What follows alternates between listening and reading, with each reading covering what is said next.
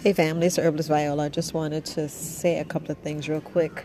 So, family, what we have to realize, and I probably spoke on this before, what we have to realize is the food that is being processed and changed, and how they make potato chips, and how they make other processed foods, and all the stuff that we eat and what we go through. We have to realize it's a reason why we can eat a whole bag of chips. It's a reason why we can fill up on so much stuff because it's actually mixed or processed to where the food we eat we we actually being tricked so it's like a chemical or a process that, that they do where it tricks us and we actually believe that we can eat more and we actually full.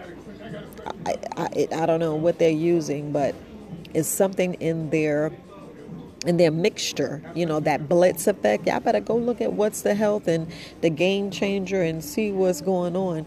The food has a chemical in there. I don't know where I read it or whatever I've been studying and reading and researching, but it's already proven. Study shows it's in the biology, it's in your it's in your, your body right now. There's a chemical that's in our foods that makes you feel full, not full where your body's tricked. I don't know if it's is uh, deadening the nerves like you know these other stuff that we eat, but it actually make you feel like you can eat more and more.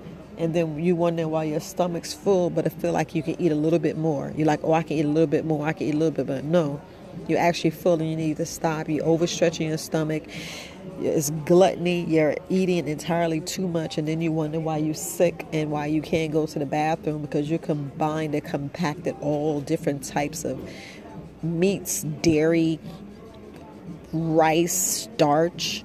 So you're putting meats, starch, vegetables, and fruits in one meal, and you're trying to devour it down, and then wondering why you're sick and wondering why your stomach's not going down and you get bloated and you got gas and then you wondering why sometimes you throw up because you're mixing stuff. The combination of foods you're doing is being toxic and, and poison. It's like ruining, it's ruining the process. So you you go through digestion, you go to absorption, then you go to utilization, and then you go to elimination.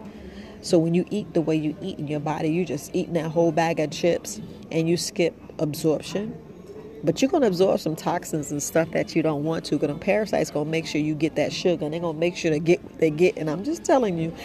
And then you just go straight to elimination. Then you're wondering why. Wait, did I eat anything that was nutrition? Why you think I keep saying go to fruits? Go to fruits. I mean fruits all day, family. You could throw little vegetables in there. Just don't mix them. Just don't mix them. And always go to your food combination list.